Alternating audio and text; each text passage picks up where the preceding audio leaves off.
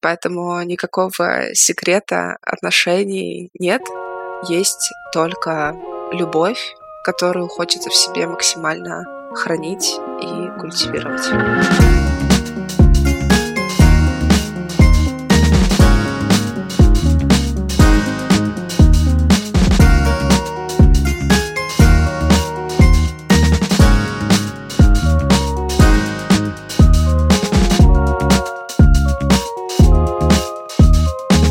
Привет, дорогие слушатели! Вы слушаете, вы слушаете, дорогие слушатели, вот такая тавтология веселая, подкаст «Норм» или не очень веселая. Меня зовут Настя Курганская. Здравствуйте, наши дорогие, меня зовут Даша Черкудинова.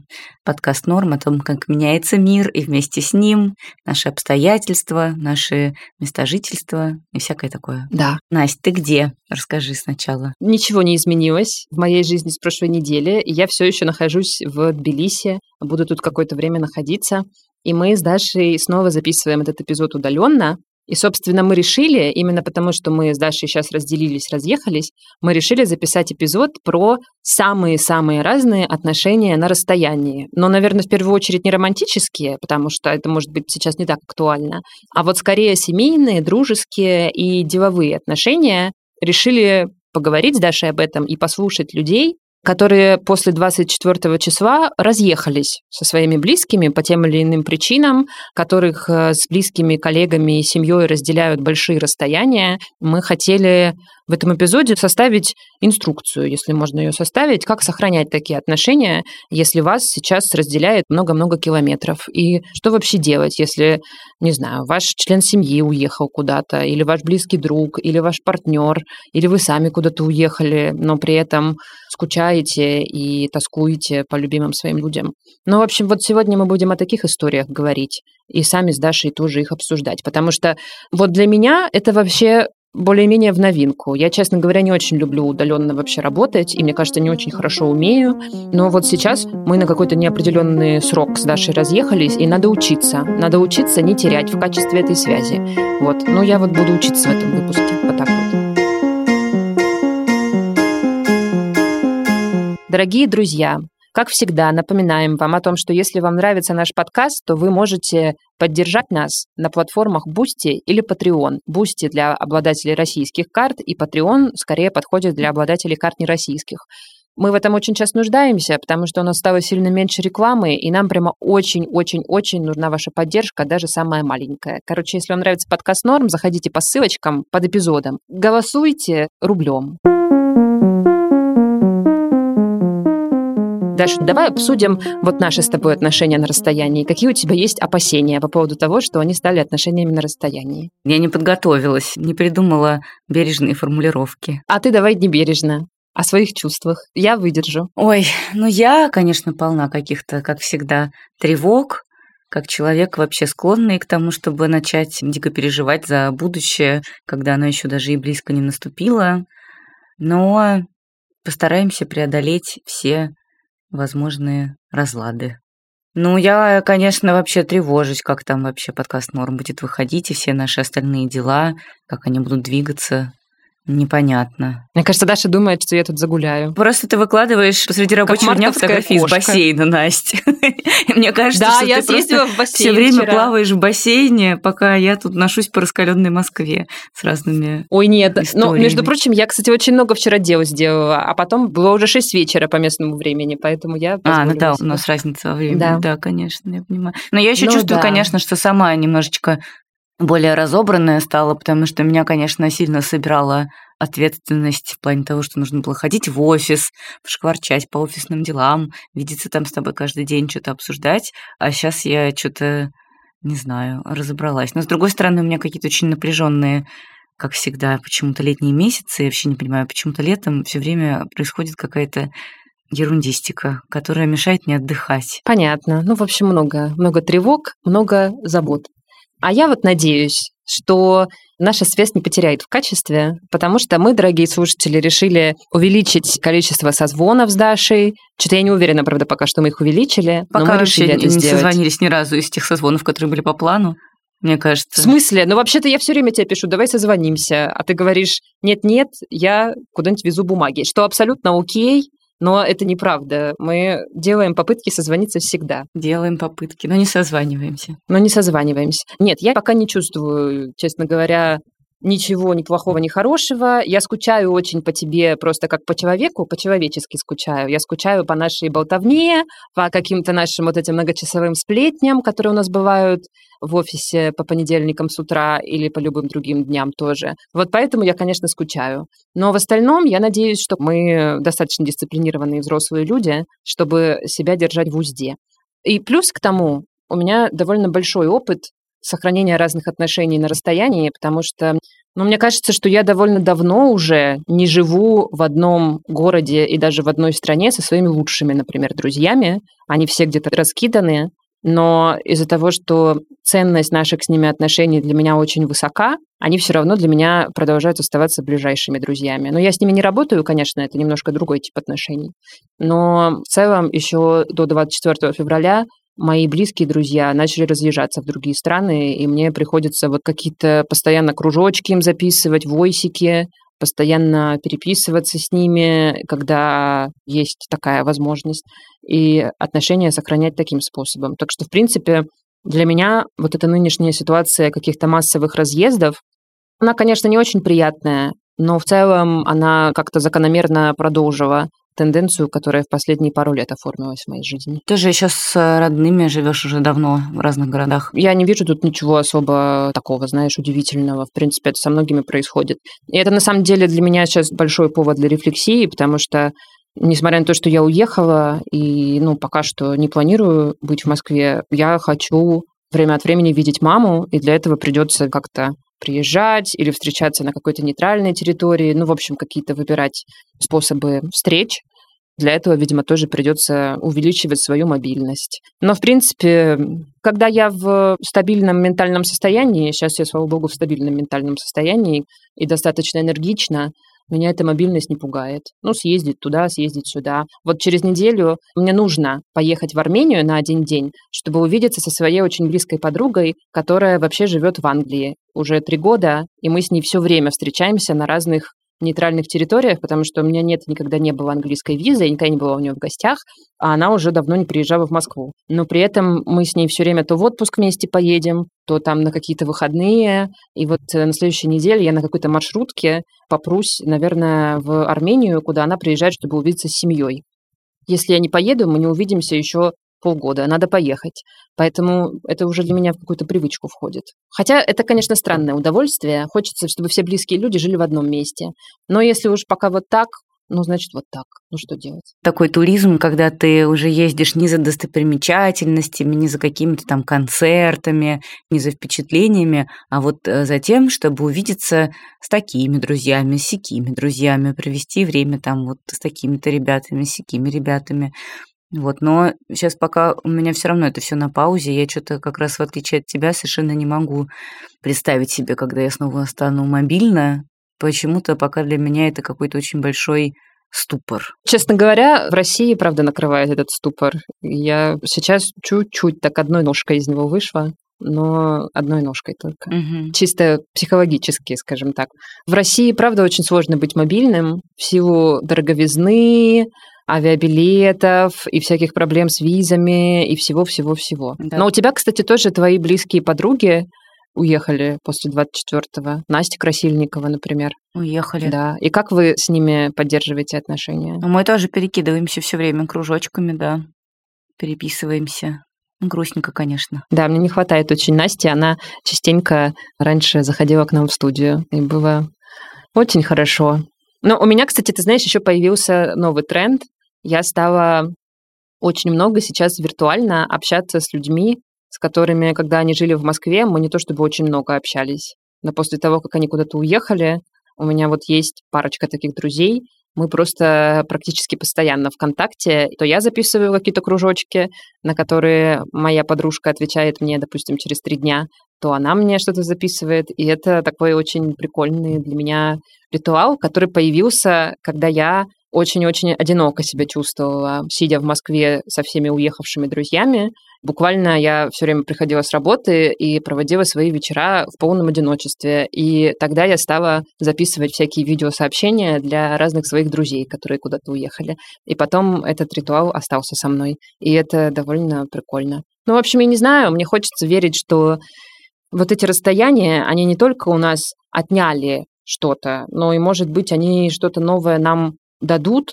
Сложно сейчас, конечно, предсказать, что именно, но, в общем, какое-то дадут дополнительное измерение и развитие для этих отношений. Обязательно дадут. Можем в этом месте послушать истории нескольких наших слушателей, чьи отношения с близкими стали отношениями на расстоянии в последние месяцы. И вот что они нам рассказали.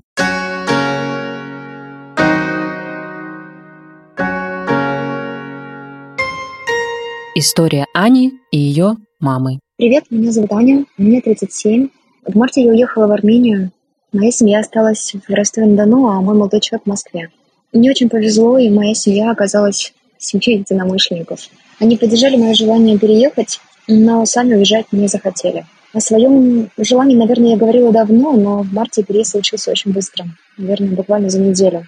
Несмотря на то, что это было неожиданно, Мама меня не отговаривала. Все эти пять месяцев ей было очень непросто. Но уважение моего выбора и было, наверное, моей самой большой поддержкой все это время. Я взяла за правило звонить маме каждое утро и вечер, когда иду и возвращаюсь с работы. Я рассказываю о жизни здесь и расспрашиваю ее о новостях.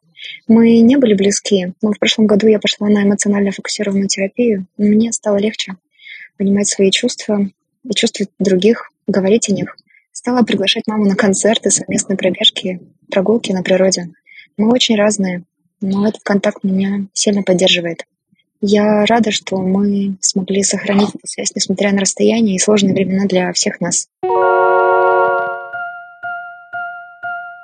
Это история Ксуксы и ее сестры-близнеца Насти. Привет, меня зовут Ксукса Красильникова. Я занимаюсь партнерствами в студии «Норм» и еще в студии «Либо-либо» и делаю несколько подкастов. И я уехала из Москвы с непонятными перспективами ближе к концу марта. Сейчас я нахожусь в Тбилиси уже несколько месяцев. До этого я провела месяц в Турции. А моя сестра-близнец, самый близкий мне человек, с которым мы никогда не расставались по-серьезному, находится в Риге, в стране Латвии. И это специфическая, непривычная нам ситуация. Надо сказать, что Настя уже один раз приезжала сюда, в Тбилиси, и мы даже отметили наш день рождения. И это было, конечно, очень хорошо. И более того, я сейчас строю планы по встречам дальше. Я никогда не думала, что так произойдет. И, честно говоря, вспоминаю момент, когда в начале марта мы прощались с ней среди сугробов в Москве. И это было довольно необычно и как-то душераздирающе, но одновременно с этим мне никак не удавалось поверить в то, что это действительно происходит. И я верю только в то, что все жуткое, что происходит с нами сейчас, с нами всеми, в том числе с нашими семьями и дружбами, может дать нам какой-то профит в том смысле, что мы станем более интернационально, что ли, настроенными людьми. Но еще есть надежда вернуться в Россию. И я хотел бы планировать это сделать. Не уверена, что такой же план есть или будет у моей сестры. И, конечно, высокая степень предсказуемости жизни, которая, мне кажется, сейчас более или менее у всех у нас такая заметная, она тревожит часто. Спасибо современным средствам связи мы все время общаемся, но Конечно, сама по себе невозможность приехать, когда захочется, и обнять, когда захочется, довольно сильно меня царапает. Я человек действия, ну, то есть это не значит, что я не рефлексирую, но всегда, когда я сталкиваюсь с какой-то проблематичной ситуацией в своей жизни или жизни моих близких людей, я думаю о том, а что можно сделать. И пока я вижу, что что-то делать можно, можно планировать и осуществлять какие-то встречи, я не сваливаюсь в колодец с отчаянием. Свою сестру я очень люблю. Возможно, она послушает этот выпуск. Передайте, пожалуйста, от меня привет. Насте Красильниковой, город Рига. Это Даша рассказывает про отношения с близкой подругой в Украине. Привет, моя подруга живет в Украине уже несколько лет. Сама она из России, переехала туда по случаю замужества. До этого у нас поддерживались теплые отношения. Мы постоянно обменивались голосовыми, там, кружочками, текстовыми сообщениями. В общем, я с ней поддерживаю контакт э, ближе, чем с теми близкими людьми, которые находятся со мной в одном городе. Мы с ней общаемся намного чаще и теплее. Естественно, 24 февраля все испытали дикий шок, стресс и вообще не понимали, что будет дальше. И в тот же момент я боялась того, что я могу потерять близкого друга, как и физически, потому что я не понимала, какого масштаба будут разворачиваться события, так и ментально, потому что мне казалось, что могут возникнуть какие-то недопонимания с ее стороны, например, мою сторону. Благо, все обошлось, у нас также теплые отношения, мы также продолжаем обмениваться, все друг к другу относятся с пониманием, плюс постоянно тоже интересуюсь, как э, обстановка в их городе, соответственно, больше переживаний в это все подключилось. И когда возникают какие-то непонятные события, которые еще не выпущены в СМИ, например, там взрывы в ее городе, конечно, сильно переживаешь и не понимаешь, куда себя деть. И в такие моменты очень сложно как-то поддерживать человека, потому что честно понимаешь, что ты находишься в очень благоприятной, грубо говоря, обстановке по сравнению с тем, что творится в Украине. Поэтому иногда я не нахожу слов, чтобы как-то поддержать, что-то сказать, именно успокаивающее, возможно. Ну, как будто чувствуешь, что не имеешь права на это. Но в целом все осталось как и раньше, и я этому очень рада. Паша расскажет о том, как почти все его коллеги и друзья уехали, а он остался в России. Привет, дорогие подкаст Норм. И ваши слушатели тоже привет. Меня зовут Паша Боровков, я продюсер подкастов в студии «Либо-либо». В начале февраля, в конце марта, в течение нескольких недель практически все, кого я называл близкими друзьями, все покинули страну. Первонаперво, наверное, изменилось наше общение в Телеграме. Я заметил за собой, что я стал писать более длинные сообщения. Я стал рассказывать истории, делиться своими наблюдениями на тему лекций, которые я посмотрел, на тему фильмов, которые я увидел. Я так раньше не делал в тексте, потому что не было такой необходимости. И мне кажется, это чудесно. Я вижу, что ребята отвлекаются на это, и что это абсолютно работает, что это здорово. Помимо текстов, конечно, есть еще гениальное изобретение Павла Дурова, больше известное как кружочки. И кружочки — это, конечно, просто вещь. Это лучшее, что может существовать для того, чтобы сохранять вот эту короткую дистанцию с друзьями. В отличие от звонков, они не пропадают во времени, не растворяются, как слезы в дожде. Вот, а они вечно со мной, я могу их пересматривать, и я стал часто просить друзей записать мне кружочки. Что касается коллег, то тут есть такая интересная вещь, что многие из моих коллег уехали в другие страны, и поэтому, часто приходя на работу сейчас, ну, по большому счету, я работаю один в этом пространстве. И пару дней назад я заметил за собой, я сформулировал это так, что я работаю только на своей энергии. Больше нет вот этого обмена энергии, который я очень ценил в своей работе, когда кто-то приходит к тебе, делится идеей или рассказывает про то, как здорово получилось записать интервью, и я слушаю и думаю, блин, круто, и тоже начинаю хотеть, может быть, что-то похожее сделать, или думать про свои проекты, мы тоже можем сделать что-то подобное. Или когда люди просто перекидываются друг дружкой какими-то идеями и знаниями, это заражает, это увеличивает мою энергию, их энергию. Вот этого больше нет. Теперь, сколько есть у меня энергии, на этой энергии я и работаю. Она закончилась, ее, по большому счету, неоткуда взять, потому что все-таки все люди сидят, работают, и вот никто больше не приходит к друг другу и не обменивается этим. Это довольно печально. Это довольно тяжело чувствуется мне. Как это решить? Я сделал чат со своими коллегами, с которыми раньше у нас было скорее формальное общение. Вот я сделал чат, потому что почувствовал, что я как бы немножечко остаюсь неудел. Вот именно вот дел в, в стадии придумывания, дел в стадии фантазии. И мне захотелось в этом тоже принять участие. И это сработало, стало больше каких-то созвонов, мне что-то рассказывают, мы можем шутить на эту тему. Я вижу, что идет жизнь, идет рабочий процесс не мимо меня. Я к нему подключился таким образом, довольно странным, но эффективным. Это вернуло мне на секундочку вот это ощущение счастья и интереса от того, что я делаю. История Аси, наоборот, о том, как она уехала из Москвы, а ее близкие там остались. Меня зовут Ася, и пять месяцев назад мы с теперь уже моим мужем приняли спонтанное решение переехать из родной Москвы, в которой мы родились и провели всю свою жизнь до нынешнего момента, в Тбилиси, в котором я прямо сейчас сижу и пишу этот прекрасный войс для подкаста «Норм». Не думаю, что со всеми этими вводными нужно пояснять, почему этот отъезд произошел и насколько спонтанным он был, но, наверное, довольно важна ремарка когда мы прощались э, со всеми близкими, которые остались в Москве, кажется, что мы не осознавали, что вообще происходит в нашей жизни, и что это будет что-то, что повлияет на все наши отношения, а не просто заполнит наш мозг вопросами о том, где найти жилье, как выводить рубли и вот это вот все.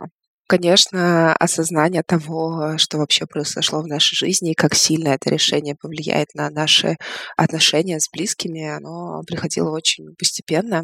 Месяц назад я возвращалась в Москву для того, чтобы поздравить папу с днем рождения и доделать всякие бытовые делишки. И по приезде обратно в Тбилиси меня посетил инсайт, о том, что, да, кажется, весь ад, который происходил последние пять месяцев, довольно жестко повлияло на мои отношения с а, моими близкими людьми.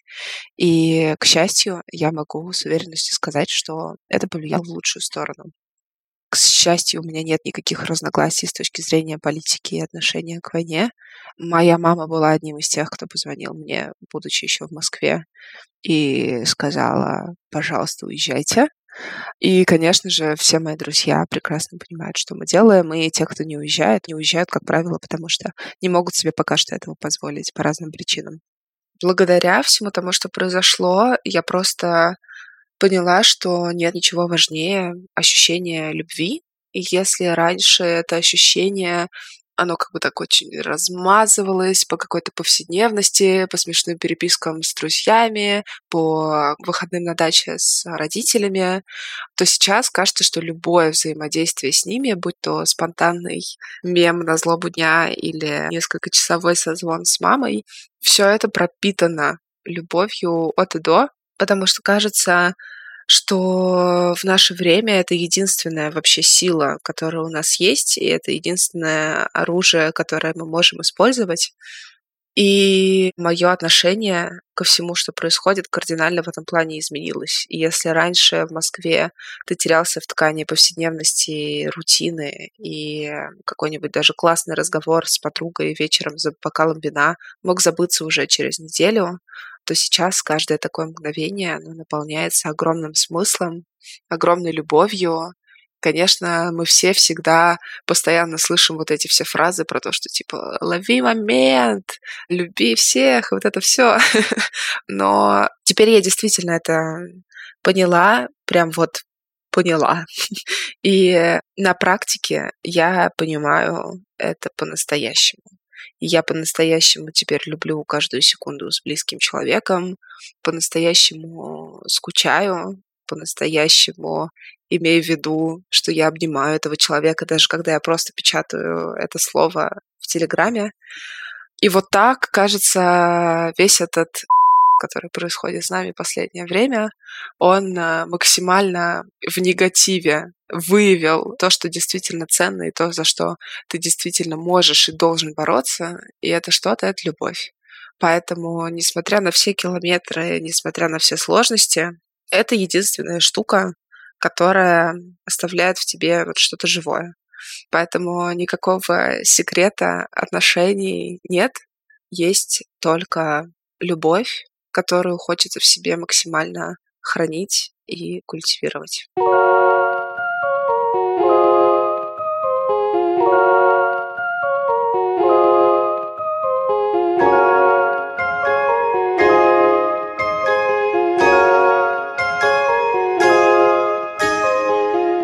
Ну, у меня, в общем, наверное, есть э, две рекомендации. Это регулярность и мобильность по возможности. Мобильность в смысле, ну, какая-то готовность сделать какое-то усилие, может быть, иногда, чтобы встретиться.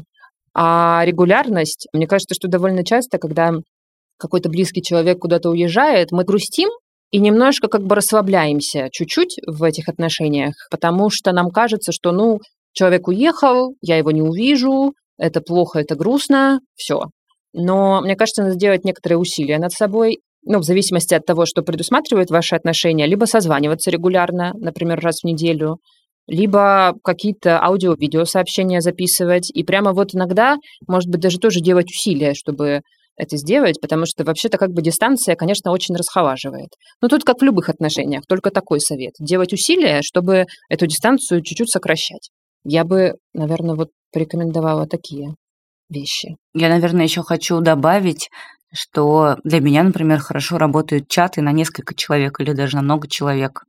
Они помогают как-то держать в одной орбите разные тусовки разных людей.